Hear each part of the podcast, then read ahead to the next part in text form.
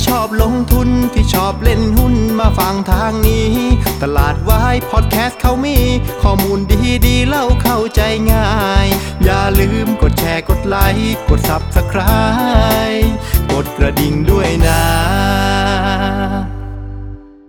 คุณกำลังฟังตลาดวายพอดแคสต์ปีที่ 2 ประจำวันพุทธที่ 26 พฤษภาคม 2564 รายการที่จะทำให้คุณเข้าใจตลาดเข้าใจหุ้น แล้วก็พร้อมสำหรับการลงทุนในวันพรุ่งนี้ครับ สวัสดีนะครับ วันนี้คุณอยู่กับน้าแดงจรูนพันธ์วัฒนาวงศ์เหมือนเดิมครับ ครับก็กลับมาเจอกันอีกครั้งนะครับสำหรับรายการตลาดวายพอดแคสต์นะครับ ซึ่งวันนี้เราเจอกันในวันวิสาขบูชานะครับ คือวันพุธ เพราะฉะนั้นข้อมูลที่เราจะพูดคุยกันนะครับ จะเป็นตัวเลขนะครับ ตลาดหุ้นในวันอังคารนะครับ เพื่อเตรียมตัวเทรดสำหรับวันพฤหัสวันพรุ่งนี้นะครับ คราวนี้เมื่อวันอังคารนะครับเซตอินดี x ก็ถือว่าทำได้ดีมากเลยนะครับ ปิดบวกไปถึง 17 จุด ปิดที่ 1,568 จุดนะครับ ก็ปรับตัวขึ้น 1%นะครับ ซึ่งประเด็นที่เราทิ้งท้ายกันไว้นะครับ ในคลิปล่าสุดก็คือว่า เรากำลังมีความสงสัยว่าตลาดเนี่ยนะครับ จะตีความในเรื่องของสายพันธุ์อินเดียนะครับ แล้วก็สายพันธุ์แอฟริกาใต้ ที่เพิ่งบุกประเทศเราตอนช่วงปลายสัปดาห์ที่ผ่านมารวมถึงเสาร์อาทิตย์ด้วยนะครับ เรากำลังกังวลว่าตลาดจะตีความยังไงนะครับ ถ้าตีความว่ามันแย่มากเนี่ย เราก็อาจจะเห็นเซตอินดี x เนี่ยหลุด 1,544 ได้นะครับ แต่ว่าสุดท้ายแล้วนะครับ สิ่งที่ตลาดแสดงออกออกมาในวันอังคารคือตลาดไม่ได้สนใจมากมายนะว่าเชื้อที่ติดจะเป็นเชื้อสายพันธุ์อะไรนะครับ แต่ว่าตราบใดที่การติดเชื้อเนี่ยยังอยู่ในโซนบวกลบนะครับ 2,000 คนต่อวันแบบเนี้ยตลาดก็ถือว่า โอเคละกับสถานการณ์ในลักษณะนี้นะครับเพราะฉะนั้นเห็นว่าตลาดให้ความสำคัญกับจำนวนการติดเชื้อรายวันมากกว่า ว่าจะติดมาจากสายพันธุ์อะไรนะครับ ก็เลยทำให้ตลาดหุ้นในวันอังคารเนี่ยก็ทำได้ดีกว่าที่คาดไว้นะครับ โดยวันนี้นะครับซึ่งเป็นวันที่เราปิดใช่ไหมครับฝั่งของเอเชียเองก็ถือว่าโมเมนตัมดีเลยนะครับวันนี้เอเชียโดยเฉลี่ยเนี่ยบวกไป 0.7%แล้วก็อาเซียนเนี่ยบวกไป 1%เพราะฉะนั้นวันพรุ่งนี้นะครับก็มีความเป็นไปได้ว่าตลาดหุ้นบ้านเราเนี่ยจะปรับตัว adjust ตัวเองนะครับเพื่อตามเพื่อนเพื่อนให้ทันนะครับพรุ่งนี้ก็น่าจะบวกกันอยู่เรนประมาณสัก 0.7 ถึง 1%นะครับอันนี้คาดเดานะนะครับคราวนี้เรามาดูการเคลื่อนไหวของ Set Index ในวันอังคารนะครับ ตอนเช้านะครับตลาดหุ้นบ้านเราก็เปิดกระโดดไป 11 จุดเลยนะครับ แล้วก็ค่อยๆเดินหน้าไปเรื่อยๆนะครับ สุดท้ายก็ไปปิดที่ 1,568 จุด บวกไป 17 จุดพอดีพอดีนะครับ เพราะฉะนั้นเห็นว่าการเคลื่อนไหวนะถือว่าแข็งแกร่งมากๆเลยนะครับ โดยประเด็นที่หนุนให้ตลาดหุ้นบ้านเราเนะเปิดบวกกระโดด 11 จุดเนี่ยนะครับ หลักๆ มันก็จะมีอยู่สามประเด็นนะครับ ประเด็นที่ 1 ก็จะเป็นประเด็นจากตัวเลขของอเมริกาตอนคืนวันจันทร์นะตัวเลขอเมริกาออกมาดีมากนะครับในเรื่องของตลาดหุ้นน่ะ ปรับตัวขึ้นหมดเลยนะครับ แล้วก็ความพิเศษของตลาดหุ้นอเมริกานะอยากให้เพื่อนๆดูนะ คืออวันจันทร์น่ะเป็นวันที่หุ้นกลุ่มเทคโนโลยีปรับตัวขึ้น ในขณะที่กลุ่มที่เป็น value stock กลุ่ม reopening นะครับก็ปรับตัวขึ้นเช่นกันนะครับ ถ้าใครตามตลาดอเมริกามาหลายเดือนที่ผ่านมาจะเห็นว่าไอ้สกลุ่มเนี้ยมันจะเคลื่อนไหวตรงกันข้ามกันนะครับ วันไหนเทคโนโลยีมานะครับ reopening value stock ลง วันไหน value stock มาเทคโนโลยีจะปรับตัวลง แต่สิ่งที่เราเห็นในค่ำคืนวันจันทร์ที่อเมริกาคือ มันมาทั้ง 2 กลุ่มเลยนะครับ ทั้ง growth ทั้ง value นะครับ ซึ่งอันนี้มันก็อาจจะกำลังสะท้อนนะครับภาพว่าตลาดเองเนี่ยก็ซึมซับนะครับในเรื่องของเงินเฟอ้อที่มันสูงอยู่แล้วนะครับแล้วก็อาจจะซึมซับในเรื่องว่าเฮ้ยเดี๋ยวเฟดก็คงทำอะไรสักอย่างละแต่ไม่เป็นไรล่ะต่อให้เฟดทำอะไรก็ตามนะครับแต่ในภาพของเศรษฐกิจมันยังคงเป็นภาพที่มันแข็งแกร่งอยู่ ตลาดหุ้นก็อย่าไปกลัวมันเลยนะครับมันก็เลยทำให้ตลาดหุ้นอเมริกานะครับเมื่อวันจันทร์มันก็ปรับตัวขึ้นได้ดีทั้งตลาดเลยนะครับในขณะที่ตัวของบอลยูสารัฐ10 ปีเองก็ปรับตัวลงด้วยนะครับนี่คือเป็นประเด็นหนึ่งที่ทำให้ตลาดหุ้นบ้านเราเนี่ยได้รับอานิสงส์เชิงบวกจากฝั่งของอเมริกานะครับ ส่วนประเด็นที่ 2 ก็จะเป็นประเด็นเรื่องของราคาน้ำมันนะครับคืนวันจันทร์เนี่ยราคาน้ำมันก็ปิดบวกไปประมาณเกือบเกือบ4%ก็ถือว่าเป็นสัญญาณที่ดีนะครับคือคนอะก็ให้น้ำหนักเกี่ยวกับเรื่องของอุปสงค์นะครับความต้องการใช้น้ำมันอะมันยังคงมาอย่างแข็งแกร่งนะครับคือรอบนี้เนี่ยมันไม่ได้มาแค่อเมริกาไงปรากฏว่าฝั่งยุโรปเองก็เริ่มฟื้นแล้ว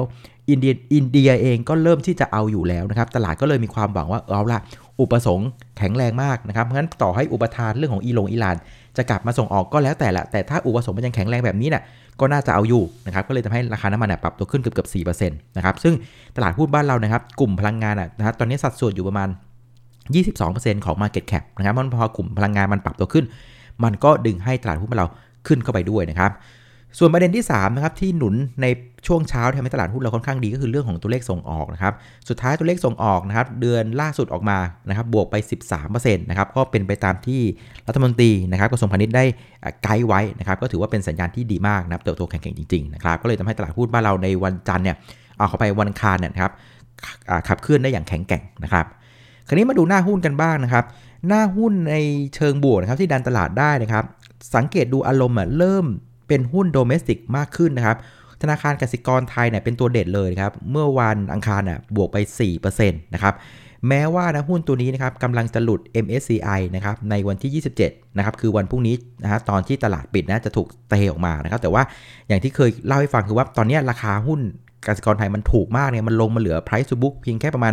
0.6 เท่ากว่ามันถูกจนน่าเก็บละนะครับต่อให้ MSCI เขาจะดีดออกมาก็แล้วแต่นะครับคือ MSCI เวลาเขาเขาดูเนี่ย เขาไม่ได้ดูเรื่องของกำไร เขาไม่ได้ดูเรื่องของ book value นะครับเขาดูในเรื่องแค่เรื่องของ market cap เรื่องของ liquidity อะไรต่างๆ เรื่องของ turnover อะไรพวกนี้นะฮะ ซึ่งจะเห็นว่ามันไม่ได้เกี่ยวกับเรื่องของปัจจัยพื้นฐานเลยนะครับมันต่อให้กสิกรไทยเนี่ยถูกดีดออกมา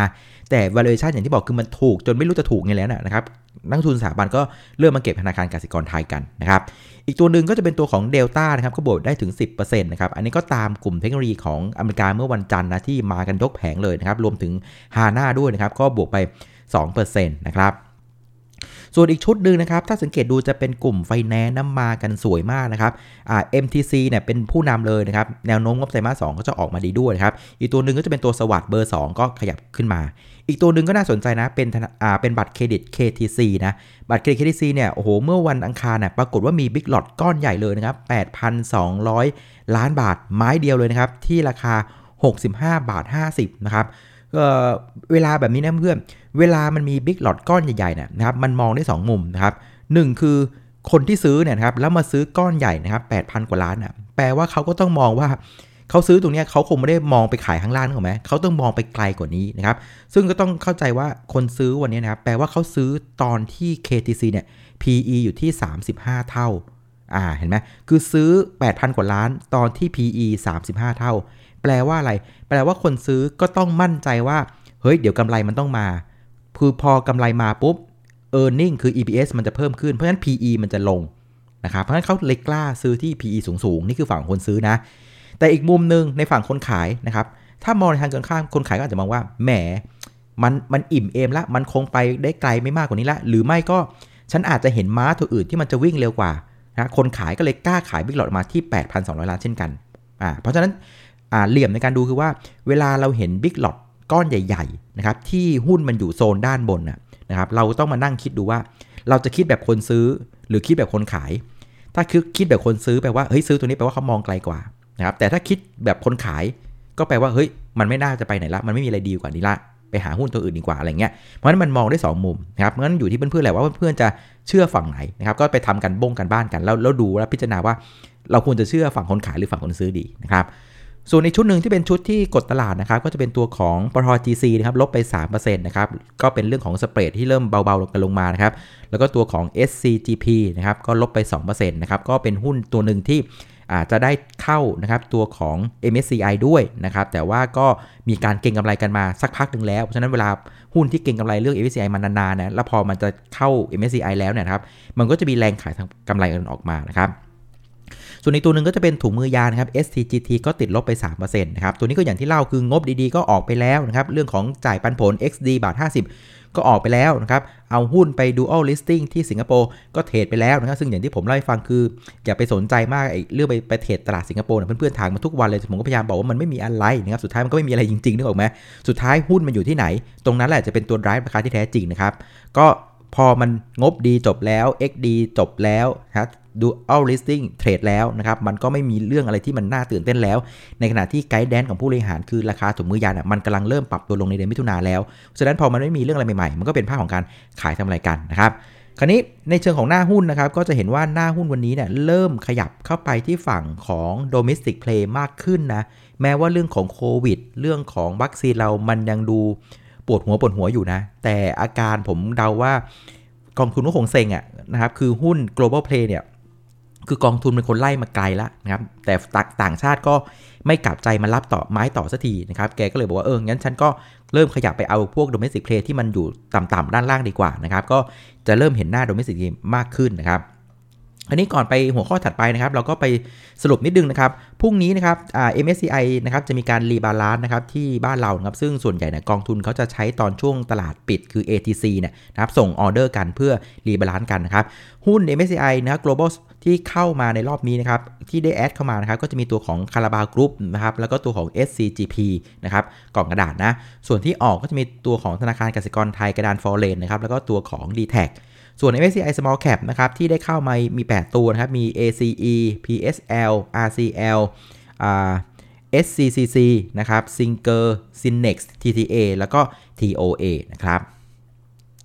คราวนี้มาดูเลขในตลาดกันนะครับ เมื่อวันอังคารเนี่ยนักลงทุนสถาบันก็ซื้อติดต่อกันเป็นวันที่2นะครับซื้อไป 1,776 ล้านบาท รวม 2 วันนะซื้อไป 2,700นะฮะแต่คนที่ยังไม่ยอมหยุดขายเลยนะครับก็คือนักทุนต่างชาตินะครับฝรั่งเนี่ยเมื่อวันอังคารขายไปอีก 1,213 ล้านบาท รวมแกขายไป 1 โหลแล้วนะครับ12 วันติดติดกันรวมกัน 24,633 ล้านบาทนะครับ เพราะฉะนั้นพฤติกรรมของนักทุนต่างชาติก็อย่างที่บอกคือมันคงเป็นเรื่องของการเตรียมในเรื่องของการปรับพอร์ต MSCI นะครับพวกของ Index Fund ต่างๆนะครับซึ่งจะเกิดขึ้นในวันพรุ่งนี้ตอนเย็นนะครับก็เลยทำให้ไม่รู้จะซื้อทำไมเพราะว่าในภาพสุดที่แล้วนะครับมันเป็นภาพที่ ประเทศไทยจะถูกลดน้ำหนักลงนะครับเงินจะไหลออกประมาณ 10,000 ล้านบาทเพราะฉะนั้นฝรั่งซื้อไปก็โดนปลายอยู่ดีเพราะงั้นแกก็เลยไม่ซื้อนะครับก็เลยเป็นภาพของการขายนะครับอีกมุมหนึ่งนะครับผมว่าเป็นเรื่องของความเซ็กซี่นะครับคือตอนนี้บ้านเราอย่างที่เราเห็นข่าวกันนะทุกวันนี้ผมก็ยังไม่รู้จะได้ฉีดวัคซีนหรือเปล่านะครับแล้วก็จะมีเรื่องของโควิด -19 ที่มันก็ขึ้นขึ้นลงลงนะครับ2,000 ใกล้ๆ 3,000 ลงมาบวกเนี้ยฮะมันก็เลยทำให้ในภาพของความเซ็กซี่ในเรื่องของการฟื้นตัวเนี่ยมันเลยดูค่อนข้างด้อย กว่าหลาย ๆ ในภูมิภาคนะครับ อย่างที่เคยคุยหลายครั้งนะคือว่าประเทศไหนภูมิภาคไหนนะได้ฉีดวัคซีนก่อน สิ่งที่มันจะตามมาคือเศรษฐกิจมันก็จะฟื้นก่อนนะครับ เพราะงั้นถ้าเกิดว่าภาพ ที่ไหนนะ่ะมันเป็นภาพแบบนี้นะครับมันก็จะได้เม็ดเงินการลงทุนเข้าไปก่อนนะครับแม้ว่าวันนี้ยุโรปมันอาจจะยังไม่ได้ดีมากนะ แต่เขาเห็นแล้วว่าวัคซีนมันมาละ แล้วมันเริ่มมีสัญญาณการฟื้นตัว เพราะงั้นพวกเงินต่างๆอะมันก็ไปลงในที่ยุโรปนะครับเช่นเดียวกันกับฝั่งของอินเดียที่แบบโดนกันหนักๆนะตอนนี้มันก็เริ่มเริ่มจะเอาอยู่บ้างแล้วนะครับแล้ววัคซีนก็เขาก็ผลิตได้ของเขาเองด้วยนะครับมันก็เลยทำให้อ่าพวกของเม็ดเงินต่างๆ มันเริ่มไหลเข้าไปในพื้นที่ที่ ดูมีแนวโน้มที่จะฟื้นตัวได้ก่อนชาวบ้านนะครับซึ่งบ้านเราเนี่ยก็ยังอยู่ในกระบวนการของการจัดหงจัดหาอะไรกันว่านไป เพราะฉะนั้นมันก็ความเซ็กซี่เนี่ยมันก็เลยเทียบกันไม่ได้ เพราะฉะนั้นในฝั่งของนักทุนต่างชาติเองก็เลยไปให้น้ำหนักในพื้นที่อื่นเสียก่อนนะครับส่วนนักทุนอาสาบันในประเทศนะครับก็เป็นภาพของโฟโมนะ fear of missing out นะเห็นตลาดหุ้นมันดีขึ้นมาก็กลัวตกรถก็กระโดดเกาะขึ้นไปนะครับแล้วก็เลยเห็นภาพของนักทุนสถาบันเนี่ยซื้อค่อนข้างหนักเมื่อวันอังคารนะครับพันเล้านบาทนะครับ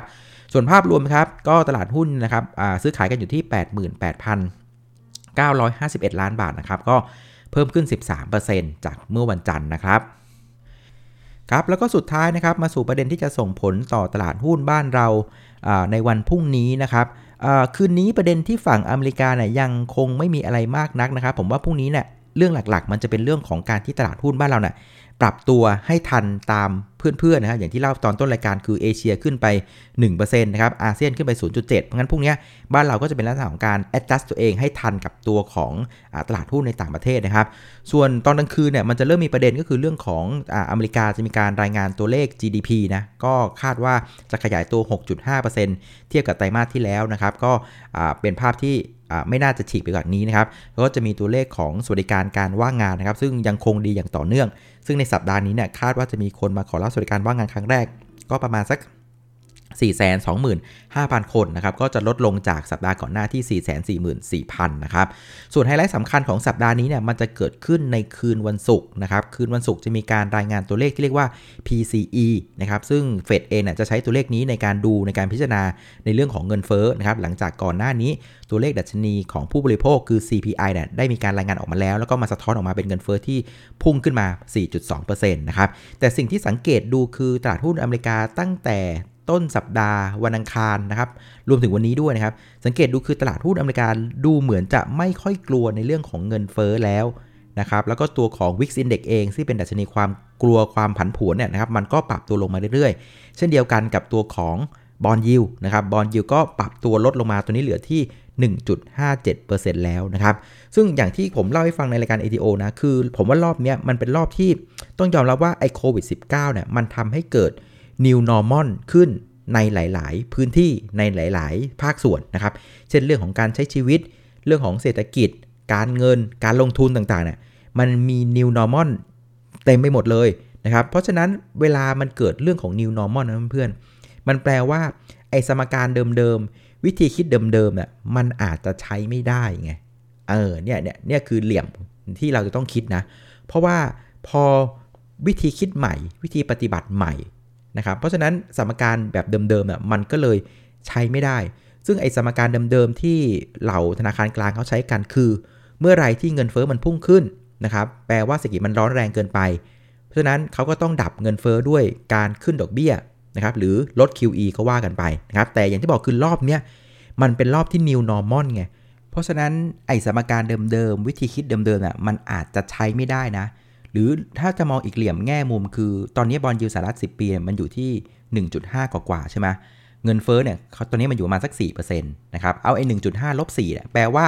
การลงทุนในพันธบัตรจริงๆอะนะครับโดนหักเงินเฟ้อไปเนี่ยนี่คือติดลบนะเพราะฉะนั้นแปลว่า real rate อะมันติดลบอยู่นะครับเอาไปลงทุนในพันธบัตรก็ติดลบ เพราะฉะนั้นวิธีที่จะแก้นะครับ real rate ติดลบแบบนี้ได้ ก็คือต้องไปลงทุนใน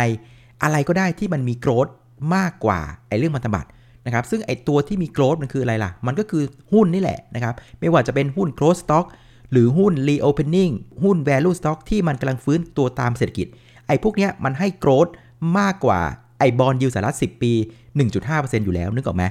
นี่ก็เลยเป็นเหตุผลให้หุ้นอเมริกาหรือว่าสินทรัพย์เสี่ยงต่างๆนะครับคริปโตบิตคงบิตคอยอะมันก็เอาอยู่ไง มันก็สามารถกลับมาได้ทุกครั้งเวลามันถูกเทกระจาดกันลงมานะฮะ คราวนี้นะพอกลับมาบ้านเรานะครับพอบ้านเราเนี่ยพอเอาโกรดเนี่ยไปเทียบกับเพื่อนๆ หรือสินทรัพย์สิ่งอื่นในมุมมองของนักลงทุนต่างชาติอะมันก็ด้อยกว่าไงอ่าเพราะฉะนั้นเงินมันก็ต้องวิ่งไปหาอะไรที่มันเติบโตดีกว่า อันนี้ก็ไม่ว่ากันนะครับ แต่คราวนี้สำหรับเราคนไทยนะถ้าเกิดว่าเทรดกับตลาดไทย สิ่งที่เราเห็นเมื่อวันอังคารเนี่ยนะครับมันก็สะท้อนอยู่หนึ่งเรื่องก็คือว่า ตลาดหุ้นไม่ได้สนใจไม่แคร์นะว่าการติดเชื้อเนี่ยจะมาจากอินเดียหรือว่าแอฟริกาใต้ก็แล้วแต่นะฮะแต่จับไปที่จำนวนการติดเชื้อเนี่ยมันยังคงเหวี่ยงอยู่ในกรอบเนี่ยนะครับ2,000 คนบวกลบ แล้วก็นั่งรอวัคซีนกันแบบนี้นะครับไอ้กรอบลงทุนที่เราให้ไว้ตลอดก็คือด้านล่างคือ 1544 กับด้านบน 1593น่ะก็ยังคงสามารถ ไว้เนื้อเชื่อใจกรอบนี้ได้นะครับ แต่ว่าในเชิงของหน้าหุ้นเองเนี่ยนะครับ หน้าหุ้นมันเริ่มเปลี่ยนนะอย่างที่เล่าให้ฟังคือหุ้น global play เนี่ย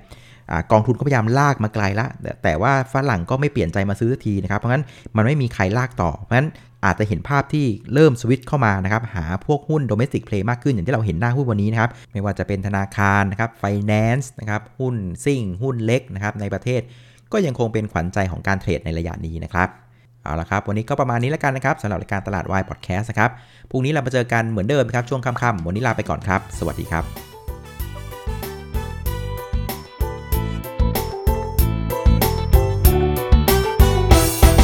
ากใครที่ชอบลงทุนที่ชอบเล่นหุ้นมาฟังทางนี้ ตลาดวายพอดแคสต์เขามี ข้อมูลดีๆเล่าเข้าใจง่าย อย่าลืมกดแชร์กดไลค์กด Subscribe กดกระดิ่งด้วยนะ